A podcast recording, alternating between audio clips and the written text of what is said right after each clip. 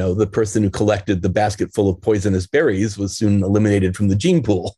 And the young hunter who led you to the hungry lions instead of the grazing gazelles was likewise uh, soon ignored.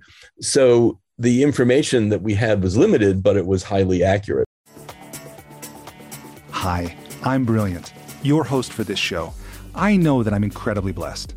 As the son of self made billionaires, I've seen the high price some people pay for success, and I've learned that money really can't buy happiness. But I've also had the good fortune to learn directly from many of the world's leading teachers.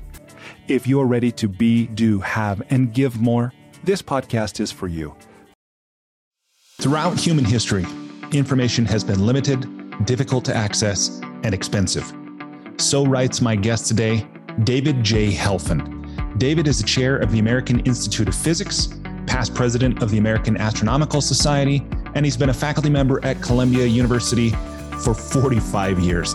He's authored nearly 200 scientific publications and mentored 22 PhD students, but most of his teaching has involved teaching science to non science majors. David's work can show you how living a bit more skeptically with scientific habits of mind can help you improve the quality of your thinking, your life, and dare I say it, even the world. David instituted the first change in Columbia's core curriculum in 50 years by introducing science to all first year students. David's book is a survival guide to the misinformation age Scientific Habits of Mind. All that information that we're producing every single day, it's hard to know what to pay attention to, what to make it mean, what to do as a result. So it's interesting, isn't it, that our challenge today, or one of them, is not just uh, not information, the scarcity of information, but the overabundance of it. But David is here to help us navigate a course through that, that hopefully will result in our survival and our thriving for not only us as humans, but all of life. So, uh, in this conversation, we discuss a lot of interesting things. I hope in this conversation, where I follow my curiosity very much, I hope you take away something that improves the quality of your life. If you pick up this book, I hope that you enjoyed as much as I did and that it too gives you insights that improve the quality of your life. You can find David online at davidjhelfand.info. I hope you enjoy this conversation with my friend, David Helfand. David, welcome to the School for Good Living. Thank you. It's a pleasure to be here. Will you tell me, please, what is life about? Well, I guess I'm a hedonist in the original Greek sense of the word, which is living it well for pleasure, but not for excessive pleasure, for pleasure in the life of the mind, for pleasure in the company one keeps, um, for pleasure in the appreciation of nature. Hmm. Well, thank you for that. And um, I'd like to I'd like to talk about nature a little bit. It's something you've written extensively about from the perspective of a scientist. But I want to start with um, a couple aspects, perhaps uh, specific to vision and hearing. But you've written a book called A Survival Guide to the Misinformation Age Scientific Habits of Mind.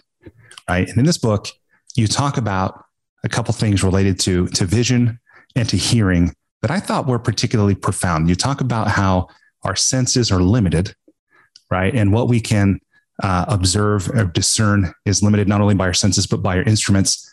And you you share something that I thought was really interesting about Beethoven's Ninth Symphony related to our hearing. Will you will you talk about that for a moment? Sure. You can find this on my website. It's it's entertaining to listen to. So our eyes are particularly limited. We view them as our most important sense. They give us so much information about the world, but they only capture one octave of what we call light, or what a scientist call the electromagnetic spectrum. There are 60 other octaves that we don't see at all.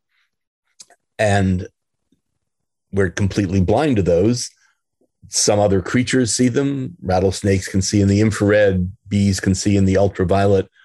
And then, of course, we've spent the last 75 years in astronomy building telescopes and cameras and instruments that allow us to see these other 60 octaves, which is how we know they're there. Uh, but our sense of sight has been honed by several hundred million years of evolution. and tuned very precisely to the single octave of light that the sun puts out most of its energy in.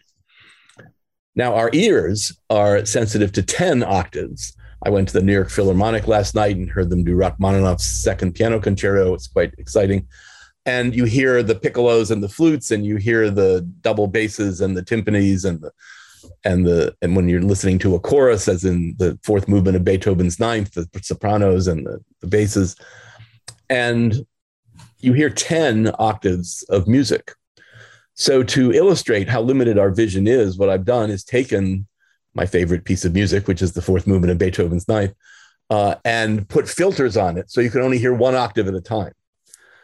And of course, it sounds either like a bunch of rumbling stones or a bunch of angry crickets, um, but it doesn't sound like the spectacular piece of music that it is because you're so limited. And that's how I try to convey by analogy how limited our vision is of the world around us that we only see one octave.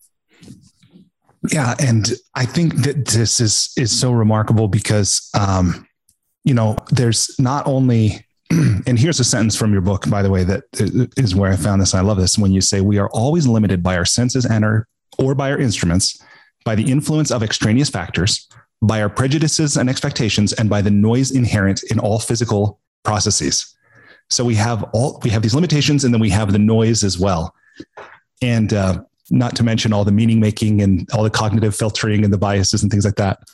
But I thought a really interesting, maybe an interesting example of this is um, is another story that you tell in the book about your dad, who was a farmer, right? And he was certain that nights with a full moon were colder than nights where there was no full moon. But I wonder if you'd be willing to share that, that little bit of a story and how it represents maybe a pattern of, of thinking that many of us engage in from time to time and how we're actually misleading ourselves or maybe others when we do that. Sure. Well, so uh, as a farmer, you know, he was an acute observer of the natural world uh, because it really makes a difference. Uh, and you learn to read the weather. Um, but on winter nights of uh, when it was very, very cold, uh, the full moon was out, and he had mistakenly, I think, uh, derived this pattern that when the full moon was out, it was very, very cold. And so, therefore, there was some connection between those two. Correlation is not causation. That's one of the first things we teach our students. But nonetheless, that's how we make patterns and make sense of the world around us. And you know, I knew when I was told this when I was in high school that this couldn't be true because I knew the moon couldn't affect the weather, but I never f- sort of thought about it until it suddenly dawned on me one day when I wasn't even thinking about this issue was that of course it's on clear nights that it's coldest in the wintertime because of what's called radiational cooling. The earth can radiate its infrared radiation into space without it being trapped by the clouds. And so when it was clear, it was very cold. And of course, some nights when it's clear, the full moon is out. And so you make that correlation. One has nothing to do with the other, uh, except they are united by this fact that clear nights are cold and clear nights are nights on which you can see the full moon. So was your dad, did you ever explain, did you ever have the chance to explain this to him or? You know, I don't, I think I realized this after he passed away at the age of 93. So he probably went to his grave believing that the nights were colder when the full moon was out. Well, in my limited experience, um, in my 44 years, uh, what I've learned of human history and the scientific progress and so forth, it seems that uh, the history of humanity is simply the history of being a little less wrong. so, you know, this is is work that that you're deeply engaged in. And I thought it was interesting too in your book where you talk about information. And and you make this point that I had never really stopped to think about. That was pretty remarkable when I paused on this for a moment where you write throughout human history information has been limited, difficult to access and expensive. But how remarkable that th- those things are no longer true. And while there's many benefits or blessings that come from that no longer being true, there's maybe just as many challenges or, or complications. Will you talk about how remarkable it is that information is so abundant, if, if you believe it's remarkable, and, and what the costs and maybe the effects of that being so are for us today? Yeah, this is, I think, a, a very important point. So when I say information has always been limited, difficult to access, and expensive, I have in mind, you know, the the how we spent 98% of our time as Homo sapiens in hunter-gatherer groups. And information, such as it was, could only be contained in one head. There was no writing, you couldn't pass it on. Uh, and so when the shaman got old, which probably meant 35 in those days, uh, he had to pass on his knowledge to the new acolyte. And so one of the young hunters would have to be taken out of the crucial task of hunting and spend an entire year, you know, following the shaman around, understanding when the wildebeest migrated and what the stars told you about the time of year and the seasons, um, medicinal roots and poisonous berries and things like that. So it was limited information and that it just fit in one person's head. It was difficult to access and that it took a year or more to get it out of that head into another one. Uh, and it's very expensive because you removed a hunter from the tribe. But the information, I think, was largely accurate because it was tested every day against reality. Uh, in that, you know, the person who collected the basket full of poisonous berries was soon eliminated from the gene pool, and the young hunter who led you to the hungry lions instead of the grazing gazelles was likewise uh, soon ignored. So the information that we had was limited, but it was highly accurate because it comported with reality. Otherwise, you died, basically. Mm. Uh, what's happened uh, just in the last fraction of 1% of humans' time on this earth is that, of course, we develop language and writing. Uh, and then we developed, you know, technology that allowed us to proliferate that writing, such that information has exploded. A few years ago, IBM did a study that we produce 2.5 quintillion bytes or quite no, yeah, quintillion bytes of data uh, every day, which is if you put it in printed it out in books, would fill a bookcase that went around the Earth at the equator and was half a kilometer tall. That's wow. every day we produce that many bytes of information. So obviously, no one can vet all this information. Uh, and as a consequence, much of it's nonsense. And the difficulty we have is that this nonsense is now universally available basically for free as long as you pay your you know internet bill. Uh, and as a consequence, are we're not equipped to parse this information and get the valid information from the morass of or the tsunami as I call it of, of misinformation and then of course deliberate disinformation as well. So there are enormous advantages to this. Just yesterday, I was teaching my students about the how the spike protein fits onto the ACE2 receptor and the coronavirus as it infects a lung cell, and looking at the molecules which have tens of thousands of atoms, each of which location is precisely known. And you have a computer program that can rotate them around and see how they fit together and design a little small molecule drug that can block that interaction so the virus can't infect you. I mean, this information is absolutely fantastic compared to what we knew even 50 years ago. But the vast swamp of misinformation is I think, an existential crisis in our society yeah. uh, because we don't have good ways to filter it, and we don't have uh, education system that that equips people to uh, recognize the problem. Yeah, I, I think that's true. And you know, your writing gave me a new a new perspective on this where I've thought of myself as a seeker of truth for a long time. And after reading your book, I think maybe I've been misguided. And I thought what you wrote about truth with a capital T is not a matter of great interest. Truth is a human invention. Nature is the primary object of my concern. I thought that was that was a really interesting insight. And then what you talk about truth and meaning versus understanding. Will you kind of break that down a little bit and, and maybe help me better understand that or people listening? And why that might improve the quality of their lives? So I was talking about their science, which is one way of approaching the world. It's the way I approach the world. It's not the only way of approaching the world. It's not even the only way I approach the world, uh, but it is a very disciplined way of approaching the world. And what I said there is, in my view, and this is not universally held among scientists, that science is not a search for truth with a capital T, because truth is something we can find in mathematics, which is a purely human invention. Uh, and and I'm told in philosophy, although I don't understand enough philosophy to see how that works. Uh, but anyway, those are human systems where you can prove things that are true. Science doesn't advance by proving things true. It usually advances by proving things false. That is, our false models for the way nature works. And so that's why I give nature the ultimate uh, authority to to test our ideas against. Right. So so most of us, I think, most humans that I know anyway, want there to be some larger purpose uh, to their lives. I've sort of accepted it, that there is no larger purpose to my life. There's a purpose in that I interact with lots of other people and lots of other creatures and things, and and I gain benefit from that, and one hopes they gain benefit from that. At least my students pay money to do that. Um, but the fact is that I view science as a route to attempt to understand how some phenomenon works, not to impute meaning to that phenomenon. Uh, I study the universe, which is about the biggest thing you can study.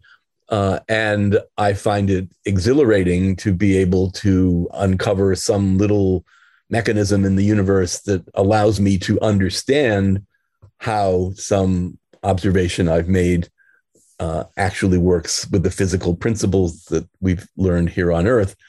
But I don't impute any meaning to that. It's just the way the universe works. So I seek understanding, not meaning. And I understand that's not a, a, a, uh, a common human pursuit. yeah, I, I think that's I think that's the case. And and at the same time, I do think there's a there's no surprise. No one's asserting otherwise, but I think there's a, a, a way in which this comports very well with some spiritual teachers who endeavor at least to be conscious of the meaning we're imparting to events or circumstances, you know, and to to be with what is rather than you know thinking it should be or shouldn't be a certain way, and just to it, it, there's a there a way I think that is very Zen, maybe. And I'm not a Zen scholar by any stretch, but neither am I. uh, I appreciate that. Well, and something else that you you talk about is um it's a fact, right? I had a, a friend of mine once suggested to me the difference between truth and fact, and he used the example of the story of the tortoise and the hare, and it was his it was his opinion that you know there's no there's no the the the fact in that, you know, there probably really wasn't in Aesop's time a tortoise that raced a hare. You know, people have of course staged that sense, but so the fact of that doesn't necessarily exist. But the truth of you know persistence often wins the day is kind of right. This philosophical assertion is is maybe there, but but I thought what you um, you say about facts was pretty interesting. How do you how do you talk about facts? How do you think about them? What are they? Right. So I have a very narrow definition of facts. And I started this when I started giving a lot of talks on global warming, on climate change, which I think is sort of a critical issue for our time. Uh, and I wanted to be sure that I was separating what I call facts from the implications, the models, the predictions, the politics, the economics, the philosophy, the psychology. I wanted some things that I could call facts that I could hope to build a beginning of understanding on. Like if we could agree on these things. And so my very narrow definition, in fact, is a measurement of the material world. So that's so first is a measurement. Secondly, it's just of the material world, not the mental world or anything else, uh, which has an associated uncertainty assigned to it because none of our measurements are perfect. That has been vetted by skeptical review and preferably independently reproduced by another competent person able to make the same measurement of the physical world. So when we talk about things like climate change, you know, we have measurements of the temperature, we have measurements of the ocean's acidity, we have measurements of the composition of the atmosphere and the number of CO2 molecules and methane molecules, et cetera. And I classify those things as facts the models that we make about how the climate works, the predictions we make for what's going to happen in the future, those are not facts. Those those are different things.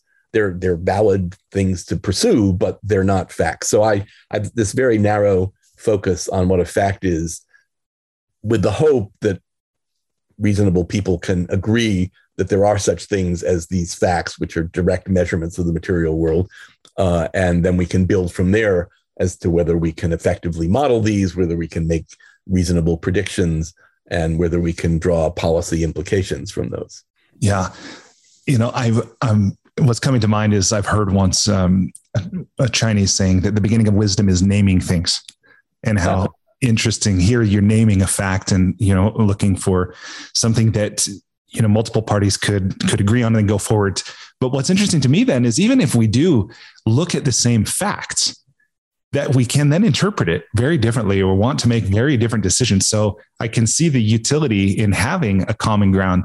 But even from there, I mean, is this now the domain of a different discipline, or how do you how do you think of it once once we are on the same page, assuming we ever get there, as it relates to facts? Yeah, certainly one can put facts together in different ways. Um, we uh, my the next my step after facts is that we have models. Now what is a model? Well a model is fairly constrained in my definition too. It has to conform to everything that we know to be true from our previous measurements and it has to be consistent with all these measurements all these facts of nature. But it also has to do something useful and in this case the useful thing to do is to try to predict what's happened what's going to happen in the future or even to post-dict what happened in the past. That's a way to test the model. You know, can we run it backwards in time and see if it tells us what the Earth was like 100 years ago, uh, given the changes that we've induced in the atmosphere, et cetera. Um, so the next thing we have to do is go to models. And, but I always make clear that models are models. They're not the real world. They're models of the world. Yeah. And, and we do them as carefully and as thoroughly and check them as much as we can but they still are just models and the future will be the future independent of what we think about it. Yeah. You know what what's coming to mind now is I'm thinking of a story you tell in the book about a student of yours who knew the moon didn't come out in the morning. she didn't need to look. So even though you have a model that tells you when the moon will appear, there are some people who just they know already and they won't look. What like how do you do you have a name for those kinds of people and how do you how do you think of that or how do you how do you deal with those people um, I, I, I, deal with them by choice as little as possible. When they're my students, I feel an obligation.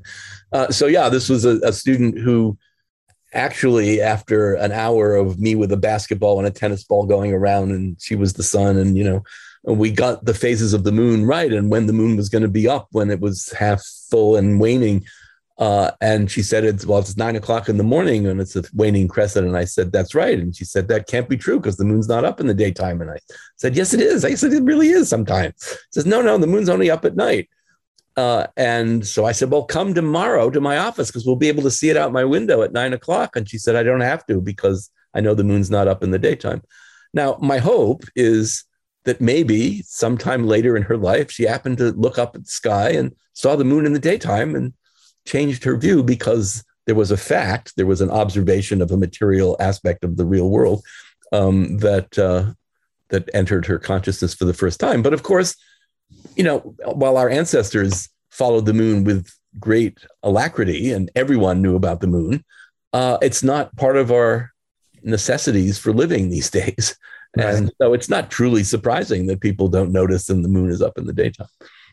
Yeah. And for me, uh, I think about when we change, like as human beings, when we, because in my, like what I'm fascinated by in particular, coaching, you know, helping people correct inaccurate or incomplete models of the world that they have, you know, assumptions about themselves or their partners or whatever about life. And I remember learning years ago, um, there was um, a few therapists who were regarded as very successful in helping people achieve lasting behavioral change.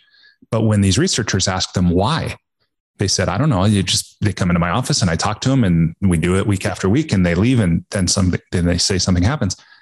But what the researchers found as they videotaped these interactions, uh, apparently, was that there was a moment, there were moments rather, when someone had that aha, that insight of something they had previously believed to be true was no longer true. And that in some way that was liberating for them. They were now free. They were unconstrained from something they had believed that in, in a way limited them. And when I think about someone like this student who was so sure that the moon wouldn't, you know, wasn't out in the day, I just wonder, first of all, I wonder about myself, like, what is it that I'm believing that isn't true? And how do we even know that? And that's where I personally am fascinated by mindfulness and trying to access the unknown unknown. But I love your approach of a, a, very scientific approach. It's very collaborative, where I hadn't thought of science as something that was, I mean, I've heard of peer reviewed papers and so forth. And of course, a lot of scientists are in, in the academic world and that by nature is collaborative, but I hadn't ever really seen it this way. how do you see how do you see a scientist's role in uh, in society today? Well, I think most scientists don't do a very good job of fulfilling their role in society today. Uh, it's very easy to uh, stick with one's community where everyone you know has the same set of values views the world in the same way um, i heard this interesting talk about the problem of communicating science to the general public there's two aspects of science one is it's like a fact discovery machine i mean we discover stuff and a lot of that stuff turns out to be useful you know we have laptops and airplanes and medicine and things like that uh, and people are fine with that. They, they're fine with us discovering stuff that help makes their life better. Uh, but science is also a set of values that evidence is absolutely required, that nature is the ultimate arbiter, not authority of an individual, et cetera, et cetera. And people don't like you telling them what their values should be. right. Unfortunately, when scientists communicate with the public, they often conflate those two uh, and say, well, this is how we discover things, and this is the way you have to think about the world. And that immediately turns people off. Uh, so I think we need a much more nuanced approach to uh, to communicating what we do and and why we do it, and most importantly, its limitations because we can't answer all questions at least today uh, through science, and we shouldn't pretend that we can. Yeah. Well, and, what you're saying now, I wonder if this is is the same as or similar to something uh, you talk about in the book I thought was really interesting, where you say that there are two contradictory social narratives that exist related to science. Right. That the first one, the the pervasive impact of our accumulated scientific knowledge, is that science is enormously powerful, and to have a similar stature in both academic and real world settings, a discipline, procedure, or activity must acquire the trappings of science. Science has produced enormous negative consequences in many spheres of life, and only the rejection of science and return to our aboriginal and or personal ways of knowing can save us. So these two simultaneously, you know, these like parallel narratives that exist in our society, but they're contradictory. That's that's very interesting to me. Yeah, I think they are. Um, obviously, there have been enormous positive contributions that scientists have made. There wouldn't be 8 billion people on the earth today uh, that would be completely unsustainable were it not for science. The implications of 8 billion people on the earth today are pretty dire in some cases. Uh, and so this is not obviously a good thing. Um, but the notion that we should abandon all knowledge we've accumulated over the last few thousand years and return to a hunter gatherer society, it's an approach. Uh, it's not an approach I think most people would embrace once they tried it. Yeah. Yeah. I think you're, I think you're absolutely right. Well, tell me a little bit about, so this book, uh, a survival guide to the misinformation age, why did you write it? well, you got an hour. so we've got, when I got to, when I got to Columbia uh, in the 1970s, I was delighted to see that Columbia was the only major university that still had a true core curriculum, which meant that every student was reading the same book the same night of the week and discussing it the next day in a 20 student seminar. So, you know, on the fourth Thursday of September, everybody was reading Thucydides' Peloponnesian Wars, and they would discuss it the next day in a seminar with 20 of their classmates. I thought this was terrific because it certainly takes learning outside the classroom. If every student's reading it, then your roommate's reading it and your best friend's reading it. And secondly, it provides a foundation uh, for everything that comes beyond that and produces a common experience, which is a bonding experience that, that, people like, right? That's why we have ceremonies and things like that. So I thought this was terrific, but I was simultaneously appalled that what was described in the catalog as the intellectual coat of arms of the university consisted of seven humanities courses, zero math courses, and zero science courses. Wow. And this seemed to me not like a complete intellectual coat of arms for the upcoming 21st century. And so, being young and naive, I thought, well, we have a system here to do this. I'll just invent science courses and then we can do that too. And so, 27 years later, I succeeded in adding one course to the core curriculum. So now there are eight courses the seven humanities courses from 100 years ago and the Frontiers of Science course. Wow. And to effect that, what I did, so this is back in 2003, 2004, is we wanted not just to communicate science at the frontier to make the important point that there's stuff we know and there's a lot of stuff we don't know. And the exciting point in science is what we don't know rather than a set of facts you have to memorize the way most high school science works. But also to inculcate them with what we call scientific habits of mind, which are skills that no matter what profession you go into can be useful to you in talking to your doctor and talking to your financial analyst and measuring a politician's veracity. And these are basic probability and statistics, being able to read a graph, being able to do an estimate at what we call a back of the envelope calculation to see if some number someone quotes is reasonable or clearly crazy. Um, and so there are a whole bunch of these skills. And we didn't want a course based on those skills because that would be pretty boring.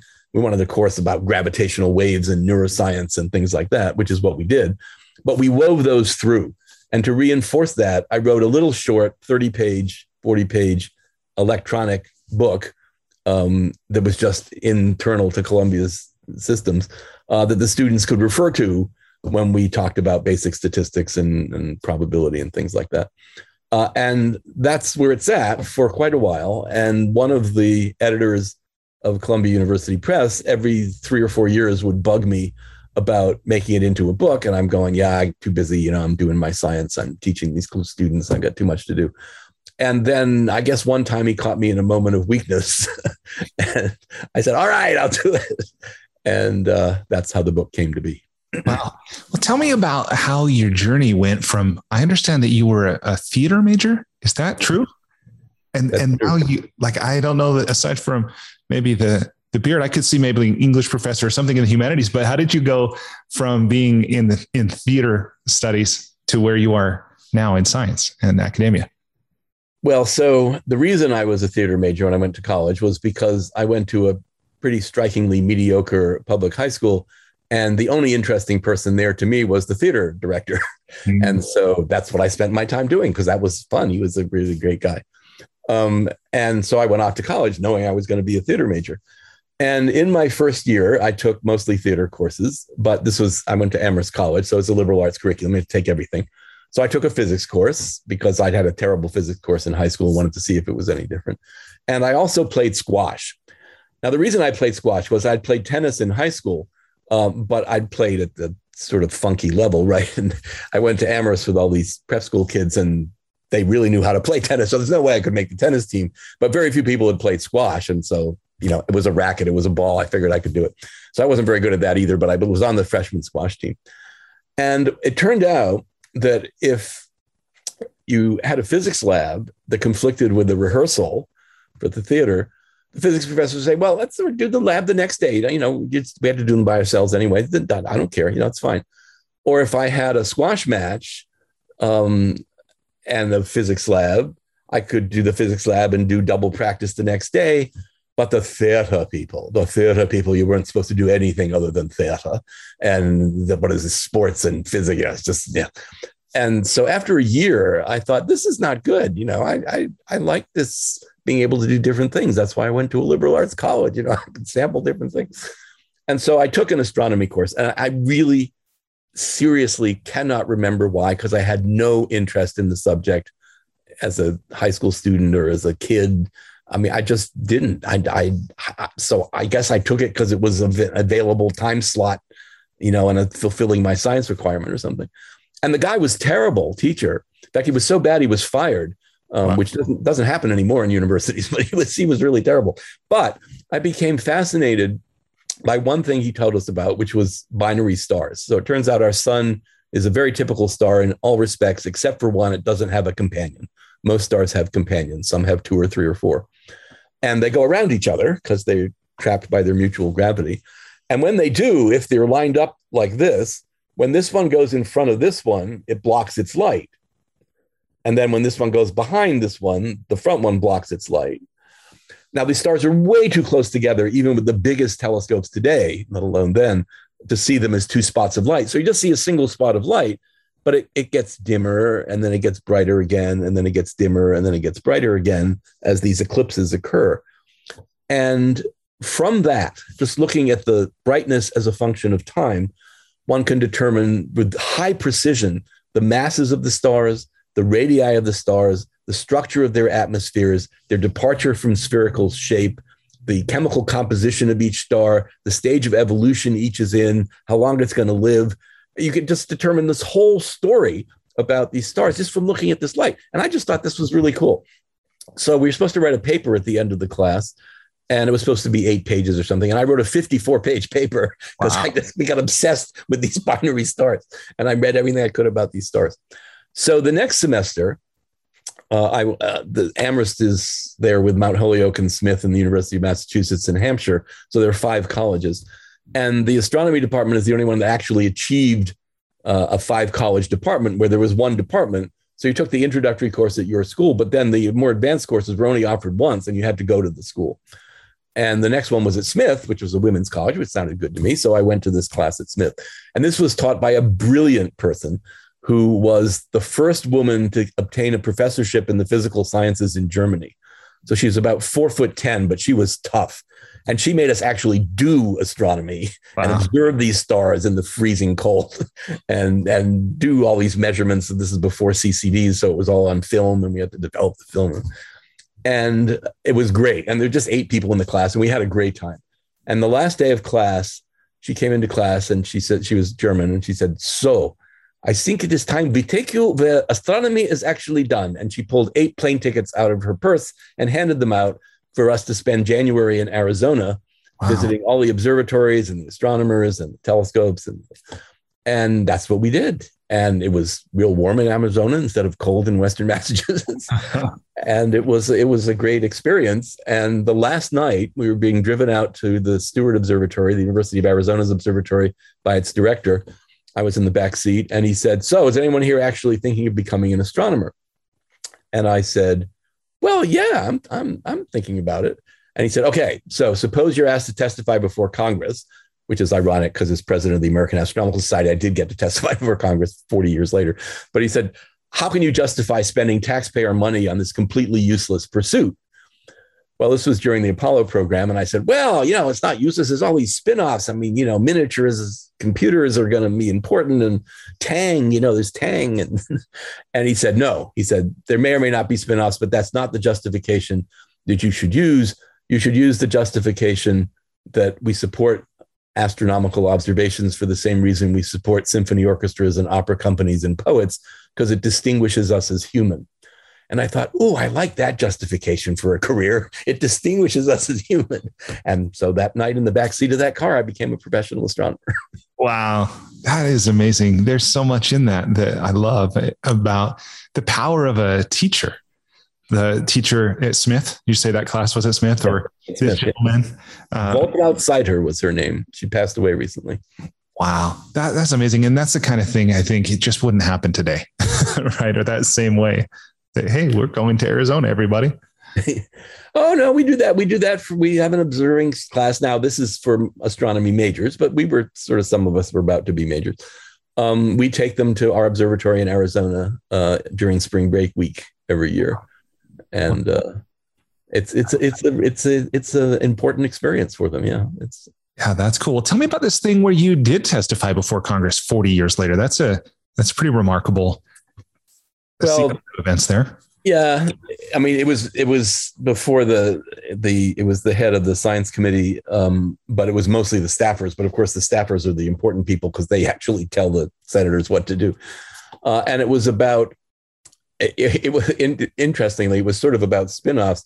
I accumulated several people who had gotten PhDs in astrophysics, astronomy, and astrophysics but who were now working in the aerospace industry, in the high tech industry, uh, to tell their stories about how crucially important their PhD training had been to their these other contributions they were now making to society. So it was about how yes, you're not just training people to look at the stars, you're training people with skills that are widely applicable in a technological society. Yeah, that's cool. Well, what um, we've covered a lot already, but um, what haven't we talked about that is related either to this book or your career or science uh, or anything else at, at this point? Well, we haven't talked about the science that I do. I do do science. Yeah, please. Science. Let's talk about that. What What do you do? What's uh, and how do you divide your time between teaching and and I would imagine researching? Maybe that's part of the science. Like, what does it? What does a typical day look like for you? Well, now I must confess, a typical day looks like you know chairing committee meetings and board meetings and doing lots of those things. But over the course of my career, uh, you know, there's there's teaching undergraduates. So I mostly spend my time teaching non-science majors because I think that's an important contribution I can make. Uh, I'm probably successful at it because of my theater training, not because of my astronomy training, but that's all right.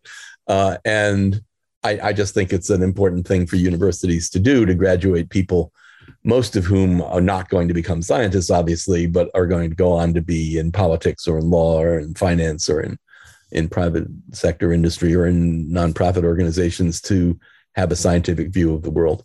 So most of my teaching is spent on that. I have also had 22 PhD students that I've mentored, and that's a, a very different and also very rewarding kind of process that you take someone right out of undergraduate school and have them typically with you for five or six years uh, and turn them into scientists. And as I always tell the incoming graduate students, getting a PhD is not about passing courses and it's not about how much you know. It's about demonstrating your ability to do independent and original research. And so you take most people who haven't done much of that as up to their through their undergraduate years and turn them into independent research scientists. So that's that's been a very rewarding part of my career. Uh, and then the research is, of course, a lot of fun. I was trained as a radio astronomer uh, and I've spent much of my career doing that. But when I graduated from graduate school, I had three uh, options, but four options. One was to stay where I was, and I knew I didn't want to do that because I'd been there long enough. Um, one was to go to Caltech, one was to go to the National Radio Observatory, and both of those were to do continue doing what I'd been doing, which I knew how to do. You know, I'd been well trained. I knew how to do that stuff. But the fourth option was to go to Columbia and work on the first imaging X ray telescope, the first time we'd taken that octave of the spectrum that we were talking about before and managed to make a mirror that could focus it onto a camera that we could actually make a picture of what the sky looked like if we had X ray eyes like Superman. And I thought, gee, you know, I may never get a chance to change what I do again. So I really should do this completely thing I knew nothing about. Um, and that's how I got to Columbia. So I've spent the rest, a lot of my time also doing what we call high energy astrophysics, which is studying supernova remnants, exploding stars, neutron stars, black holes, things like that. Wow, that's really cool. Um, what's this thing about we don't know what most of the universe is actually made of, like dark energy and dark matter? Yup, it's a little embarrassing, but it's job security for astronomers, right? we know 4%. We got 96% to go. So it was first recognized by a Caltech astronomer named Fritz Zwicky in the 1930s that if you look at the way, so galaxies, which are massive islands of 100 billion stars or so, held together by their own gravity, often collect together in large clusters of galaxies. Now, we're not in such a cluster. We're our galaxy, the Milky Way, is quite isolated in space, actually but there are regions of space where there are hundreds of galaxies that are all swarming around each other uh, because of their mutual gravity. And what Zwicky noticed is they were going much too fast. You can measure their velocities. And they were moving much too fast if you just calculated Newton's laws, how much gravitational attraction to these two feel. They were going like five times too fast. And he said, There's all this missing mass out there somewhere, you know? Uh, they called it missing mass at that time. And Zwicky was sort of a character, and so no one paid much attention to him. Um, and so it wasn't until another 40 years later when people started doing careful measurements of the rotations of individual galaxies that they realized that the stars in the outer regions of, of regular galaxies were also going too fast. If you just added up all the stars that were inside, attracting them gravitationally, they should have been going much slower. Uh, and so, this over the last now 50 years has allowed us to measure with some precision the fact that there is seven times more matter out there than we see in any of these 60 octaves of the spectrum that's wow. completely dark. And so we now call it dark matter. And it makes up about 27% of the universe, whereas the stuff that's made of protons, neutrons, and electrons, like you and me and the sun and the moon and every other galaxy and every other star we can see, uh, is only 4%. That's amazing. So that was bad enough. But then in 1998, uh, people were trying to measure with some precision because we've been trying to do this for a long time and people get different answers the expansion rate of the universe and they expected since the universe began with a big explosion but it's full of all this mass to see that it was slowing down. And the issue was would it coast to a stop at some time in the future? Or would it get to some maximum size and recollapse again? Or would it just keep expanding forever? That, those are the three questions we had. And the answer was none of the above, because it turned out the universe was accelerating its expansion, it was going away faster than it was before. And this is still 25 years on this year, uh, a complete mystery. And, and because things that are mysterious we call dark, we call that dark energy. And that makes up 67% of the universe. Uh, and so, yeah, we're pretty clueless about dark energy. Dark matter we've made some progress on in that we've eliminated a lot of things that it could be. Um, so there were lots of possibilities, and we've eliminated a bunch of them, but we still don't know what it is. We don't know if it's some tiny, tiny subatomic particle or if it's five solar mass black holes left over from the Big Bang. So we're we're still pretty clueless, but we're making progress on that. I would say that's this progress there. Dark energy, we're not making any progress on at all. We have no clue why this is going on. Wow. Well, speaking of things that are that are mysteries, and there's a lot that's a mystery to me, but one of them is why the United States hasn't migrated to the uh, metric system yet. And i I'd really like to know from your view, do you think it will ever happen? What would have to happen for it to happen? And what would the benefits be? And maybe the costs. That's a lot of questions, but take that anywhere you want. Well, the benefits have to some extent been realized because manufacturing you know, cars are all, all metric now. They don't use US screws, they use metric screws, right? Um, so a lot of the stuff that we buy is done in metric. We just don't know about it. It's just transparent to us. Um, I don't know if it'll ever happen. Uh, it it did happen in the UK. It took a long time, but the roadside signs are all in kilometers now, and the gas comes in liters, and the milk comes in liters and people measure themselves. Well they still measure themselves in stones which i think is 14 pounds or something like that. Some particularly british unit. Um, and canada which of course is adjacent to us also is largely switched. Their cars come with kilometer per hour um, speedometers um, and they measure temperature in celsius i don't know I mean, it's us and Burma, right, are the only countries left that, that have the English system. And whether it'll ever happen, I'm I'm unclear. I thought there was progress the other day when the Senate voted to make permanent daylight savings time. Now, whether you make daylight saving times permanent or standard time permanent doesn't really matter to me. But switching back and forth is just plain dumb, uh, yeah. and and we've been doing it forever, so we keep doing it. But maybe we can change things like that. I don't know. Uh, the costs would be, you know, changing all the road signs and changing the speedometers in cars and things like that. Not not significant costs. I think the benefits would just be easier communication with the rest of the world, which all of which uses the metric system. Yeah. There's there's just so many things. The more um, I learn, the more I, I I love. Like I didn't know. Um, speaking of the metric system, that with water, that these quantities are all uh, meant to help impart some understanding of other matter of other measures, right? Like mass. Like I, I don't even know that I have this totally right, but you would talk about a cubic uh, unit of water versus the mass of water versus the weight of water. Right. Do I have that right? A cubic centimeter of water. So a centimeter, four tenths of an inch by four tenths of an inch by four tenths of an inch. Cubic centimeter of water is one gram of water. And that's one milliliter, one thousandth of a liter of water. So there's a thousand cubic centimeters. So they're all stacked together. They're completely arbitrary, right? Water at room temperature on the surface of the earth is a certain density and a certain mass and a certain size.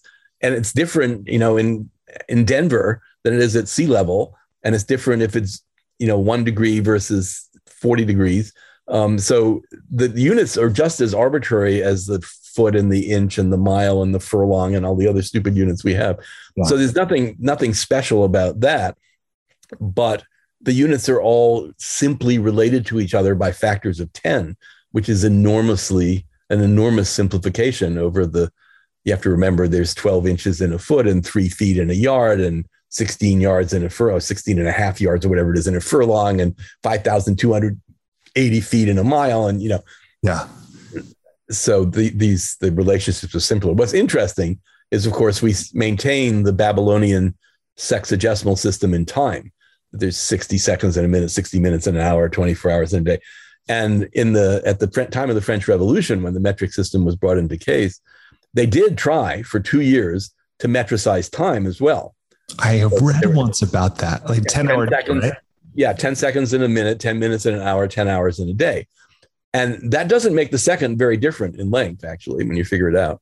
And they even built there's some a few clock towers left in France, and there's some watches that are based on 10 hours in a day. And you know, people don't like you messing with their time. with their mass and their volume and their length, but they don't like you messing with your time. So less than two years, this this failed completely, and they went back to the old system. Wow. Yeah, that's. I did interview another professor, David David Henkin, who wrote a book called The Week, and it was about the persistence of the seven day week, and it was remarkable to me. You know, it was one of those things that was just like totally standing outside the world I live in every day. And then just saying, yeah, we totally made that up. Tuesday. Totally this up. Tuesday is because we agree it's Tuesday. And the only reason seven days ago was Tuesday is because we said that. And that's just one of those. It was like, yeah, yeah, that's that's fascinating. And the and another thing, a little kind of fact from your book that I thought was fascinating was this thing about the mirrors on the moon that we measure with a laser every day. That's like that's true. What is this? Yeah, it's true. Yeah. So, you know, what's the distance to the moon? Well, we had a pretty good idea what the distance was to within a few kilometers. But if you want to test Einstein's theory of relativity, for example, and if you want to measure the interesting effect that the tides that the moon raises on the earth is slowing the spinning of the earth. So the earth is spinning more slowly every day because of this. And as a consequence, to conserve angular momentum, as the physicists would say, the moon is moving away from the Earth, and the moon's been moving away from the Earth for billions of years. So to measure those things, you need measurement accuracy to centimeters, you know, not not to kilometers. And so the astronauts put these little reflectors, they're only about this big, uh, on the surface of the moon, and they're still there. That was in 1969. They're still there, and there are a couple different facilities in the world that bounce lasers off them every day and of course, we know the speed of light very accurately. So you just say, how long does it take to get there and get back? It's about 2.6 seconds, but it's 2.59734264, you know, out to many decimal places. And you can measure the exact distance to the moon and move, see that it's moving away from us at a couple centimeters a year. That's so fascinating. And, um, you know, so two two more things that I'd love to explore with you before we move on, and anything else that you might want to share. Of course, we can talk about but one is about what I would call the miracle. Like I think I read the thing, and if you don't mind, I'd actually like to read it. The thing about sunlight that you write about how it struggled for like a hundred thousand years, that little photon yeah. to come out of the center of the, the sun and then travel that distance. I, I, actually shared this. I do have a mindfulness group that I host once a month. And uh, I pulled that out and, and shared it with them for what I realized I might be kind of using your words in a way that uh, differs from how you intended them. But I just look at these things that we might not even notice or that might be small or simple, relatively speaking, but they seem like miracles. Like if we're just present to them, you know, if we appreciate what had to happen for that photon of light even to touch my skin and be registered as warmth. Would you mind if I if I shared that that paragraph? Sure the sunlight. So I, the context of this, I think might be helpful. If you explain a little bit about, you'll take your students to a park sometimes. Ah, yes. Yes, I've started doing that since I wrote the book and people have noted this. I've started doing it again. I didn't do it for a while, but um, so yeah, we in we take go outside and I say, you have a choice. You know, you can listen to my boring lecture or we can go for a walk in the park. But if we go for a walk in the park, you have to see the park the way I see the park as a scientist, and I'll tell you all about this. And so we went out on this beautiful spring day, and it was warm and sunshine. I said, "How does the sun, you know, how does it feel?" on your face. And everybody said, wow, it feels great. And I said, well, why is that? Well, I don't know. And so there's two things. One is most of your sense of temperature comes from the air molecules, which are bombarding your skin. And if the temperature outside is about 68 degrees, 20 degrees centigrade, then the air molecules are actually moving half a kilometer a second. So they're moving 12 city block or six city blocks in a second. Uh, and they're pounding into your skin, and that registers as a comfortable temperature.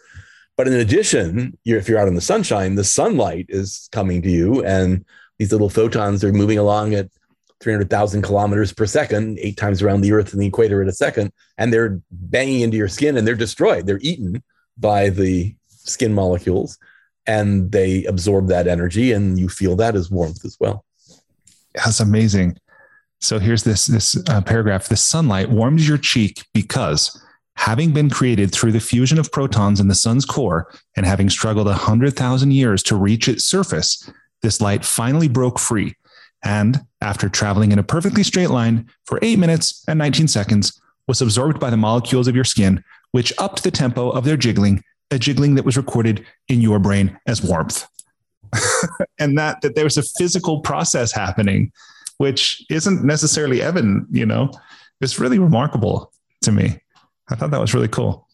Well, that's why this walk in the park is uh, revelatory to some of the students.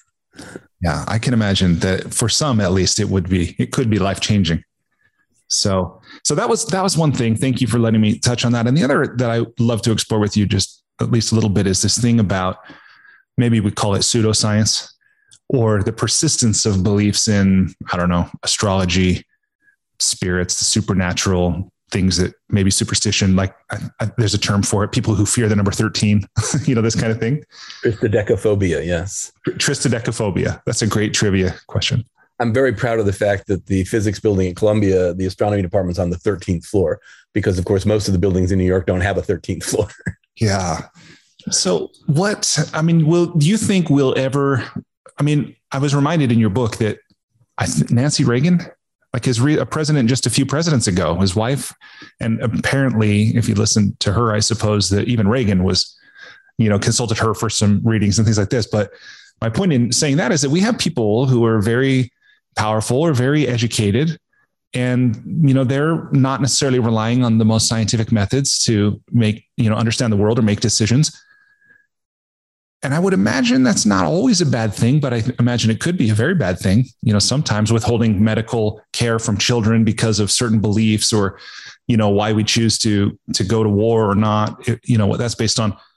But do you like how do you see how do you see pseudoscience and is it always going to be with us and this superstitious belief and supernatural and so forth?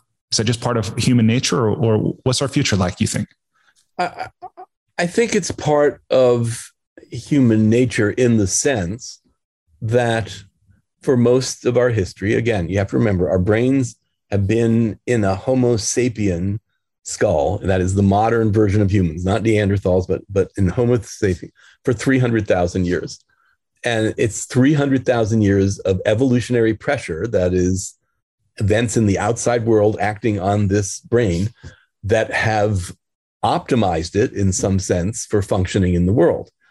But that world was not a technology saturated world. That world was the plains of the Serengeti or the or Morocco, where the most recent uh, uh, oldest uh, evidence for Homo sapiens has been found. And so when you don't understand, in my sense of understand, that is, have a tested model for that's consistent with all the data, a phenomenon, you make a story about it, which is perfectly reasonable, right? So when you don't know why the wind blows, you make up the god Aeolus and you say when you know Zeus gets picked up, pissed off, he tells Aeolus to you know blow trees down or something like that, and that's what the that's that's not a crazy model, right? I mean, it's a model. There's there's a chain of events. You know, Zeus gets mad, and Aeolus tell, does what he says, and the trees fall down. Um, so until you know about air molecules and air pressure and temperature gradients and things like that, you're not going to have a predictive model because you can't know when Zeus is pissed off, right? Um, so it, it's not that useful a model, but it's it's still a picture of what's going on. So our brains are designed to listen to and make up stories, and we make up stories to try to make sense of the world around us. And for most people in our current world, it's they're saturated with technology, but they don't need to know how any of it works. You know, they don't need to know how a plane works, why it stays up in the sky and doesn't fall down. They don't need to know how their laptop works. Uh, they, they don't need to know how any of these things work, how their cell phone works or the camera works or anything else. You, they just have to push buttons, right? And so that's the same as, you know, you just go out and pick the right berries and it's it's no different. So you don't need to understand the scientific basis of all of this technology. You can get along just fine without that. And so we continue to make up stories about the way the world works. And astrology has, of course, a particularly long history. Uh, it's the source of our original information and data about the universe. You know, we have records, Chinese records of stars exploding 2,000 years ago, which are incredibly valuable to us today. So, observing the universe around us is a reasonable thing to do. Making a model where the motions and the positions of the planets completely determine your life, it's a model it turns out it's not a very predictive model. When you run scientific tests on this, it doesn't work. But it's it's a model and it's a story, and some people buy into the story and are comfortable with that story. Yeah, human beings are nothing if not storytelling creatures. and that's that's good. I mean, that's that's the essence of good teaching. As I just met with someone today who from a different university who was struggling with his chemistry for poets class, and uh, I said you'd have to tell them stories. I said, "Do you tell them about your research?" He said, "Well, no, not really." I said, "But there must be great stories about your research because he does this really interesting research on nanoparticles and stuff." And I said, "Tell them stories. That's that's what we're designed for, listening to stories." Yeah, yeah, no doubt. Well, cool. Okay. Well, with that, um, if you're good, let's transition to the enlightening lightning round. Okay, I don't know what that is, but that's okay. And and I'll just check in with you here too. How we've been going for close to it's about an hour. How are you doing? I'm fine. Good. Okay, cool. Yeah. So this again, it's just a it's a series of questions on a variety of topics. So not necessarily related to anything we've been talking about to this point. Um, is in total it is 10 questions. My aim is to, for the most part, to ask the question and stand aside. You're welcome to answer as long, uh, answer as long as you want or short as you want and my aim is just to keep us keep us going through it. Okay. Okay. Question number one. Please complete the following sentence with something other than a box of chocolates. Life is like a endless spelunking expedition. Okay. Question number two. This is um, the technologist and investor Peter Thiel's question. What important truth do very few people agree with you on? that there is no such thing as truth. okay, I love it. All right, question number three. If you were required every day for the rest of your life to wear a t shirt with a slogan on it, or a phrase, or saying, or quote, or quip, what would the shirt say? Oh, I have one. What does it say? Um, it's something like science doesn't care what you think, or something like that. Right on. I love it. Okay, question number four. What book, other than your own, uh, have you gifted or recommended most often?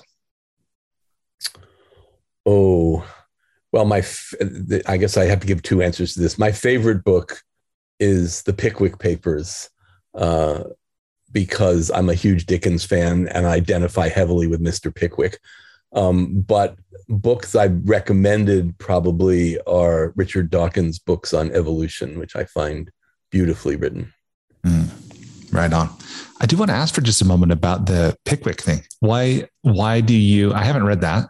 Uh, and as an English major, I somehow managed to escape reading a lot of Dickens. But why? Tell me about the story and why do you identify with Pickwick? You should read all of Dickens. It's so wonderful, and it'll take you a long time. Pickwick Papers is about 850 pages. Uh, Mr. Pickwick is this eccentric gentleman who wears a, a vest and is sort of portly like me, and uh, he goes around the English countryside and he tries to right wrongs. And so when he sees something that's not right, he fixes it. And he has these two sidekicks and he has to report back to his club in London every once in a while. So these messages go back. And he gets himself into all kinds of ridiculous, hysterically funny situations, uh, going around just standing up for principle. right on. That's great. Well, thank you for that. Okay, question number six. I'm sorry, five. Question number five. So this has to do with travel. Uh, I imagine in your life you've traveled quite a bit. Wondering what's something you do or something you take with you when you travel to make your travel less painful or more enjoyable? I find travel endlessly enjoyable. So I'm, I'm, not sure. I mean, I take a toothbrush, I guess. I don't know. But uh, your traveling companions probably appreciate that too. yeah, they, they, they, probably do. Um, well, I, I, I do I do take the right clothing. So I've been on a few National Geographic uh, expeditions, one to South Georgia and Antarctica, and taking the right clothing can make the difference between being very comfortable and being very uncomfortable. So I'm very careful about the clothing I pack when I travel. Right on. Any other any other things you do related to booking, like picking certain seats or floors in a hotel, or anything scouting out of, of an area? Oh, restaurants. Restaurants are my, my my main actual my main interest in life is food uh, and cooking. So I plan many vacations not in a hotel, but renting a place where I can cook, um, because I find that endlessly enjoyable. Um, but planes, yes, I I'm a uh, just about at four million miles on American Airlines, and status matters when you fly these days. yeah, for sure.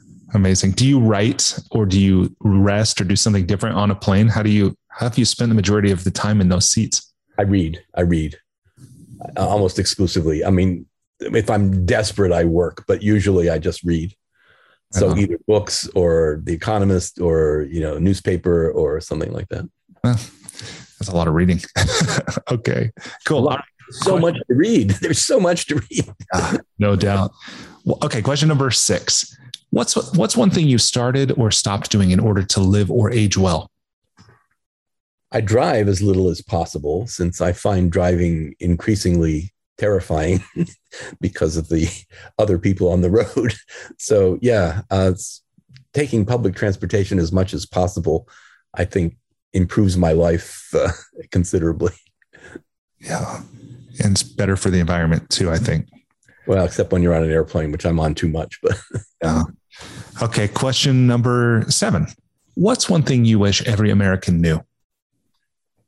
That there is an enormous expansion of one's horizons with a scientific perspective on the world.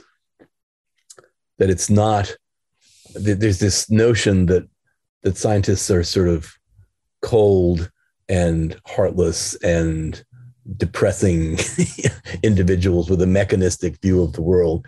Whereas, in fact, as my walks in the park with my students show, it's enormously enriching uh, to understand how the world works. Yeah, agreed. Okay, question number eight. What's the most important or useful thing you've ever learned about making relationships work? Listening, I guess. And listening not through your own filter, but trying to listen through the other person's filter, which I must confess I'm still not very good at. And my wife would probably agree with that. But I think that is by far the most important thing to do. And in thinking about some of our current social issues of social justice in various dimensions, um, it's very hard to listen to someone from their perspective rather than from your perspective. And so I'm still working on it, but I think that's the thing that I think is most important. Yeah, I I share that view, and I think there's some something to be said just for the awareness and the the effort or the intention as well. So that's great. Okay, uh, question number nine. This one's related to money. Aside from compound interest, the power of compound interest, what's the most important or useful thing you've ever learned about money? The, I guess the most important thing is that I can use it to to uh, engage in new adventures and new experiences that enrich my personal life. Mm-hmm. Right on. All right. Uh, um, speaking of money, something I've done as a gesture of gratitude to you for spending time talking with me today and sharing of your your knowledge and, and your experience and your wisdom with me and everyone listening is I've gone to the microlending site kiva.org and I've made a hundred dollar microloan to an entrepreneur in Indonesia. There's a woman named Nur Hayati. She's 37 years old. She's married and she and her husband run a business selling food and snacks. And she will use this money to buy a smartphone so her child can do online school. So I just wanted to thank you for giving me a reason to do that. And then, by the way, I won't make any interest on that loan. The interest, if it's repaid, will go to the field partner to be able to facilitate more loans in Indonesia and hopefully just this conversation. I find I know very little about economics, but I think micro lending is is a fascinating uh, topic. So I, I'm delighted to hear that. Yeah. Well, thank you. Okay. So the last part of the congratulations, you survived the enlightening lightning round. you did admirably. The last part here is just uh, it's a few questions about writing and the and the creative process. So let me start by asking um, who has been influential in your development as a writer and what have you learned from them? Well, I think I don't know if there's any individual, but I, I often say that I attribute 70% of my success in life to my theater training, not to my partial differential equations course, in which I didn't do very well, actually. Um, because learning how to speak effectively in public, which you obviously, there are lots of techniques you can learn. This is a skill you can learn. I, I run a workshop for our graduate students, and, and they don't see it, think of it as a skill that you can learn to be a better public speaker. Um, but also having to write persuasive and compelling and coherent essays in English classes or literature classes and theater classes uh, was incredibly valuable because one makes success in life as a scientist by writing effective and persuasive proposals for funding and writing clear and compelling papers in the scientific literature. And not all scientists get those trainings. And so I do rather well at it. I absolutely love writing. It's one of my favorite things to do. And it's what I intend to spend a lot more time doing as I phase out of my academic career.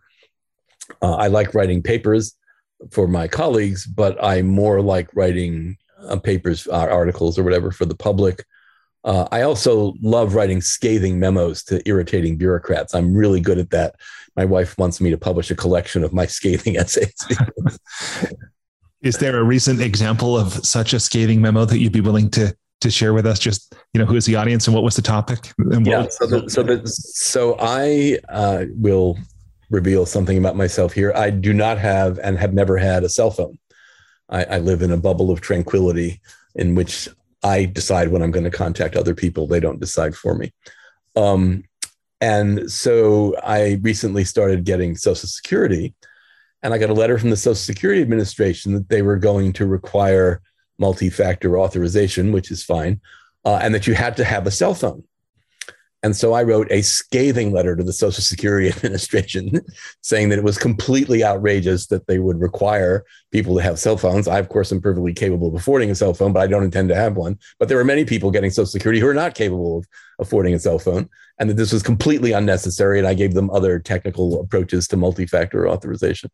Uh, and I actually got a response, well, not a direct personal response, but about six weeks later, this letter went out to all Social Security administrators. They changed their mind. You didn't have to have a cell phone. You'd have to do wow. this and that and stuff like that. So I don't know if it was my letter, but at least they backed off on that issue. Oh my goodness. That's amazing. What, when you say you love to write, is there a certain like topic or kind of writing that you prefer? Well, it's it's didactic. It's not creative. I'm not a. Uh, I, I I I have never tried to write a short story or something, but I'm not sure I'd be very good at it. Um, so expository writing. I've obviously written that book. I've just finished a book that uses the nuclei of atoms to reconstruct history.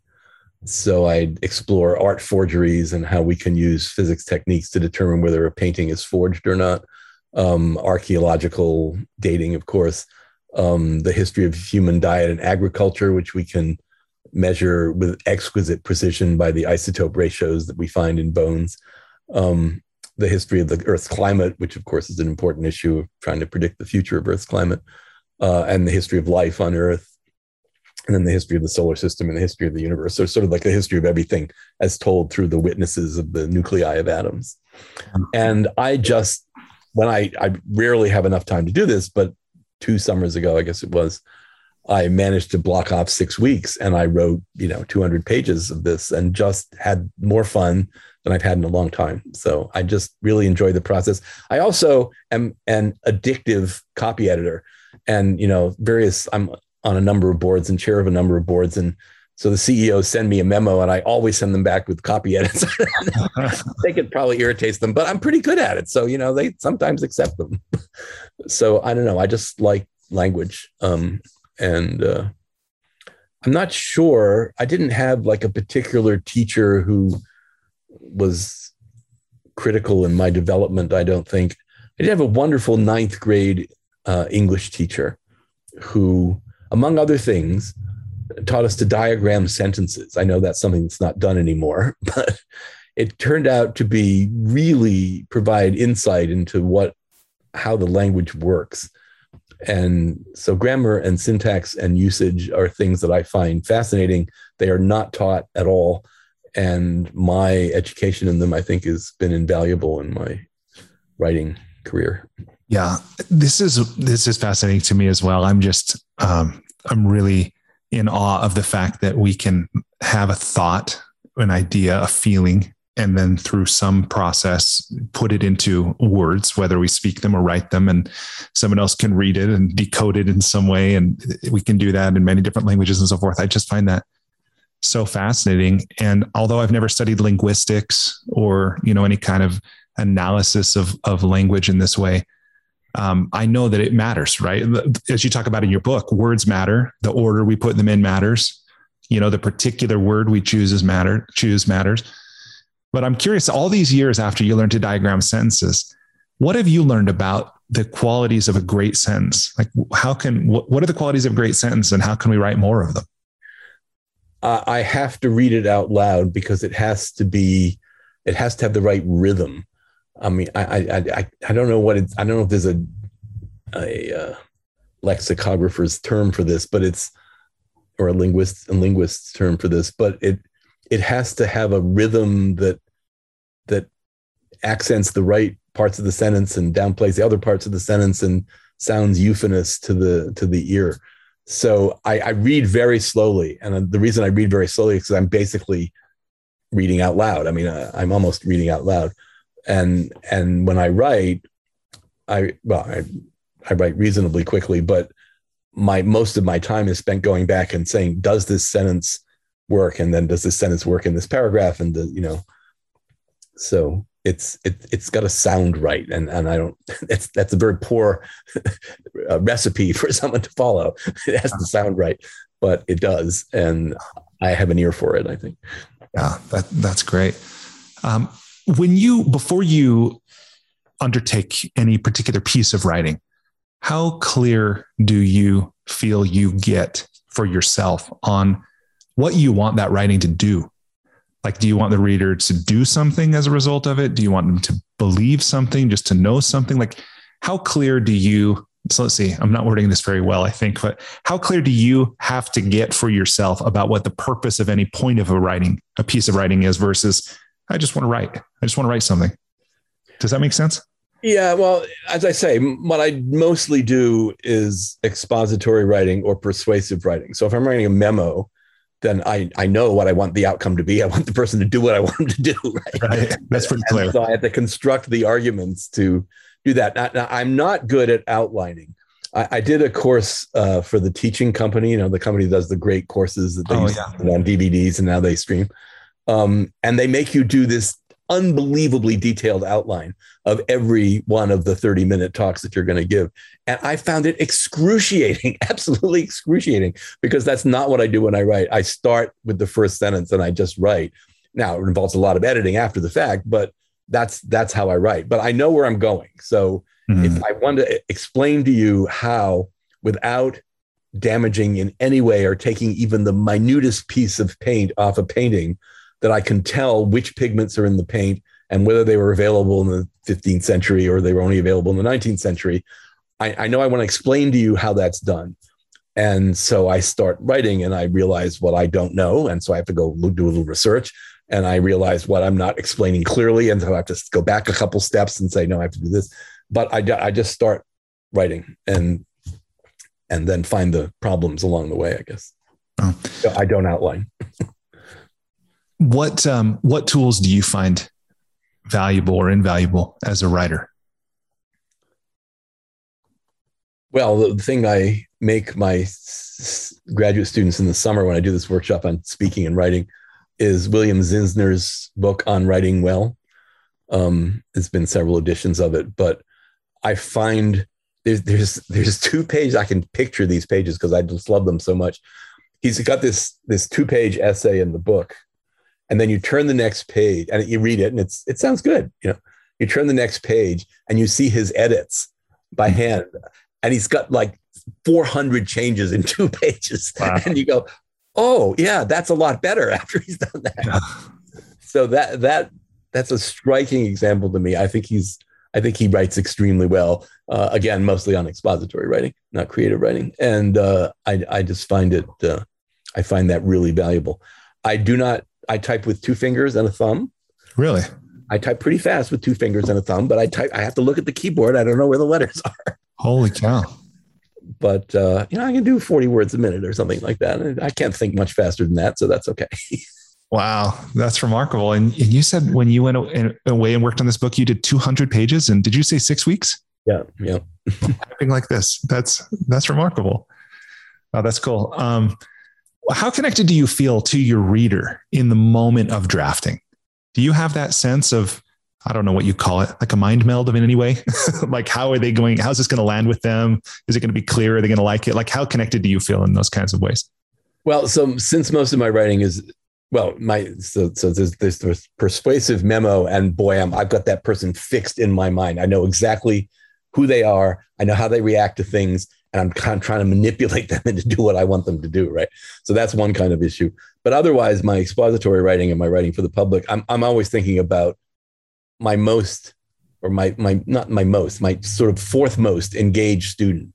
Can I, can I capture this person with this paragraph or not? And it's not a specific student, but I mean, it's like not the most eager students because those are easy.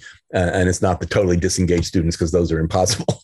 so I take a student that's sort of in the middle and is this going to excite the student or at least engage the student enough so they're interested to read the next paragraph?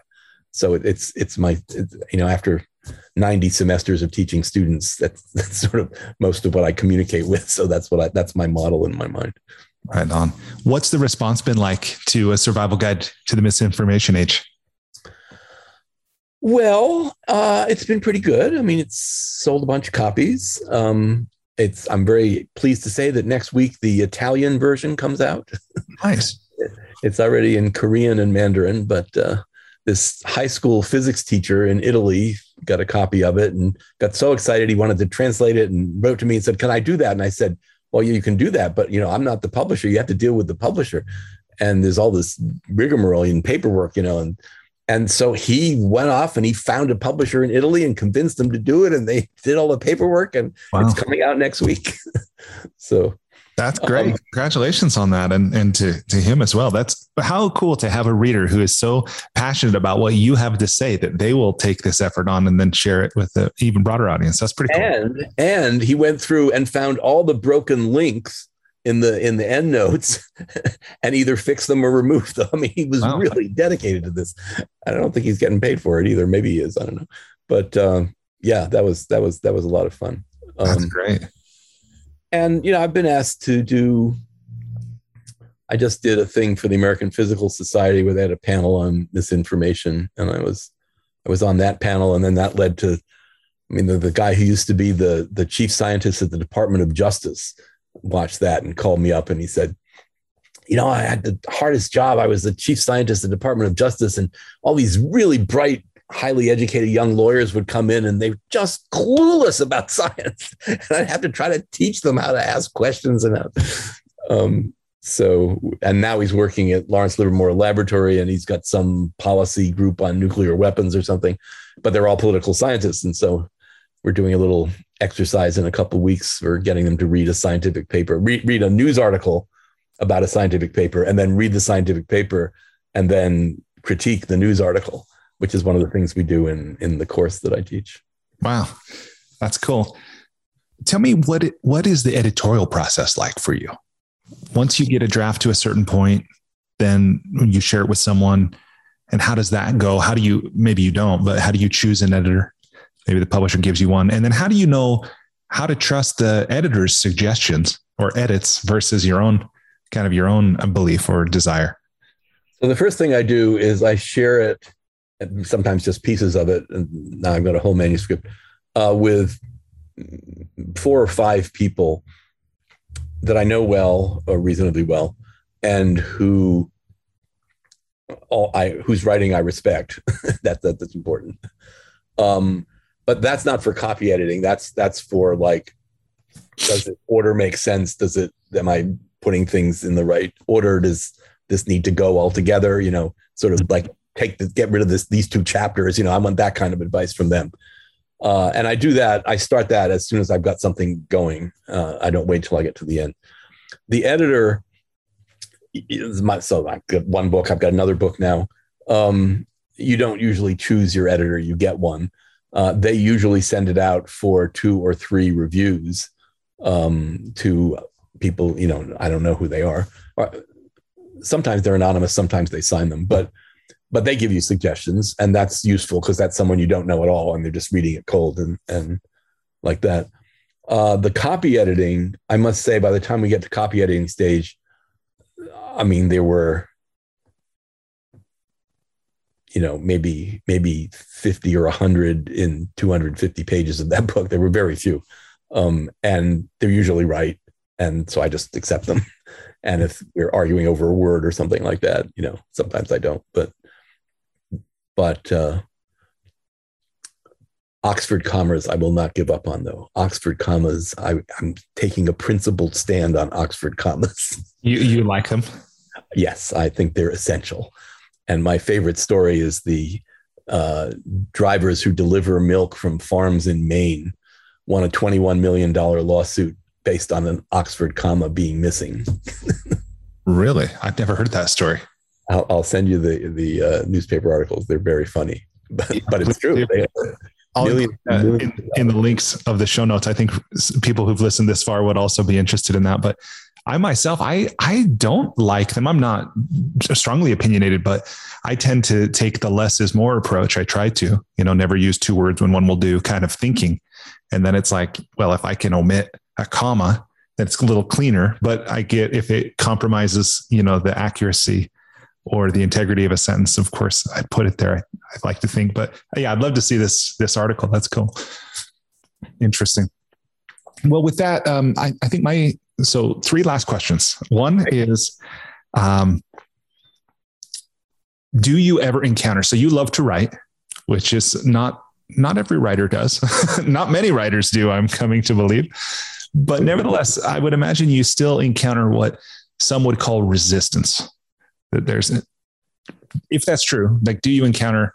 In Steven Pressfield, who wrote the book called The War of Art, it's all about this term, and maybe it's more creative writing. I'm not totally sure, but but do you ever encounter resistance as a writer? And if so, like internal resistance to the act of writing? And if so, how do you deal with it?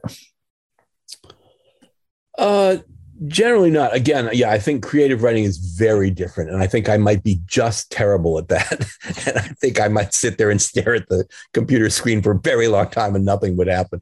So it's it's very different to be writing about something you know about or are in the process of researching um, and I, I certainly have times when I write a paragraph and then I say it's terrible and I write it again and it's terrible and I write it again and I then go cook something because I'm just sort of fed up uh, and come back to it much later.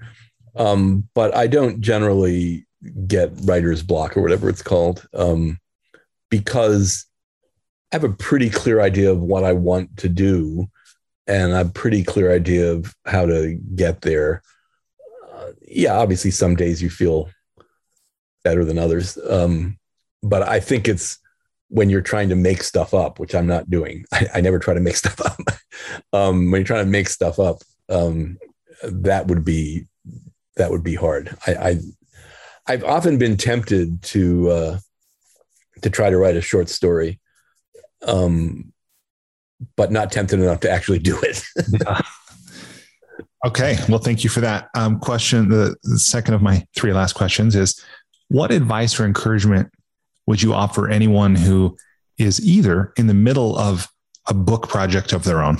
Maybe they're dealing with doubt or you know they don't know what to do next they just for whatever for whatever reason they haven't gotten across the finish line or it's a dream they've harbored for a long time but it's not something they've actually started what do you say what advice or encouragement do you give to someone to help them finish their own book project uh, share it i i think i mean with someone who cares about you not not some random person um because that means, oh, it's not just me. There's someone else that finds this interesting. and, you know, presumably they will, and, and they might not. And they then that might be tough. But, but I think sharing it with another person who hasn't seen any of it before. I mean, when you're working on something, as I say, sometimes I have a paragraph, I've seen it for like a week because I can't get it right. And I'm really sick of this paragraph, but you show it to someone else uh, and they go, oh, they might have a clear solution to you. Oh, this is the problem. The topic sentence is terrible. Uh, or if you, you have a chapter of a book or something like that, and again, they won't know the context back, but they go, "This is really good," or "This is really interesting," or "What happens before this?" and and that that that would motivate you. If you're just trying to start, I would say start. I just sit down and write something, anything. Doesn't have to be the beginning. It can be something that you know you want to get across in the project that you're doing, and just do it and then and then leave it and go to bed and you know come back the next day and read it and see if you like it right on. Very practical. Okay um, the last question is just what what final thought do you want to leave people listening with? Um, either on the topic of writing and creativity or just in life general what's kind of a concluding thought for people listening? I'll try not to be dark here. Um,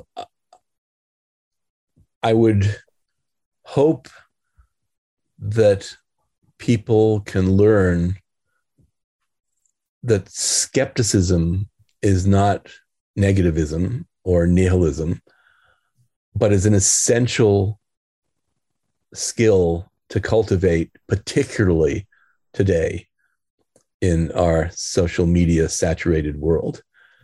And I try really hard to get this across to my students, and it's a difficult concept because I, I as I say, I give them a, a newspaper story about a research article, and you know they then read the research article and they tear the newspaper story to shreds because just by definition, or they tear the paper to shreds and say, "Well, this is this doesn't prove anything," you know, and and because they're basically have gone from skepticism to nihilism, right? and rather than recognizing skepticism as a valuable check on the information you're taking in. And you can be a happy skeptic. You can be a positive skeptic. I view myself as a happy, positive skeptic. Um, and that's, I think, what we're going to need to spread throughout the population if we're going to survive some of the existential problems that we face as a species and as a planet. A little more skepticism maybe a lot more skepticism. yeah. But not too much, but not too much. Not too much. All right. Well, David, thank you so much. Um, I've really enjoyed this. I've learned a lot. I really enjoyed your book. Um, I'm sharing it with as many people as I can. So, again, my guest today, David Helfand, a survival guide to the misinformation age, scientific habits of mind. Hope you pick it up, enjoy it as much as I did, and make the world a little better because you read it.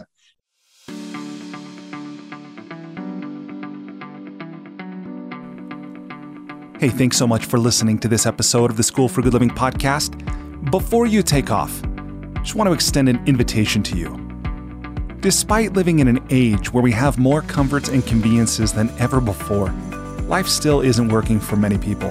Whether it's here in the developed world where we deal with depression, anxiety, loneliness, addiction, divorce, unfulfilling jobs, or relationships that don't work, or in the developing world where so many people still don't have access to basic things like clean water or sanitation or healthcare or education, or they live in conflict zones, there are a lot of people on this planet that life isn't working very well for.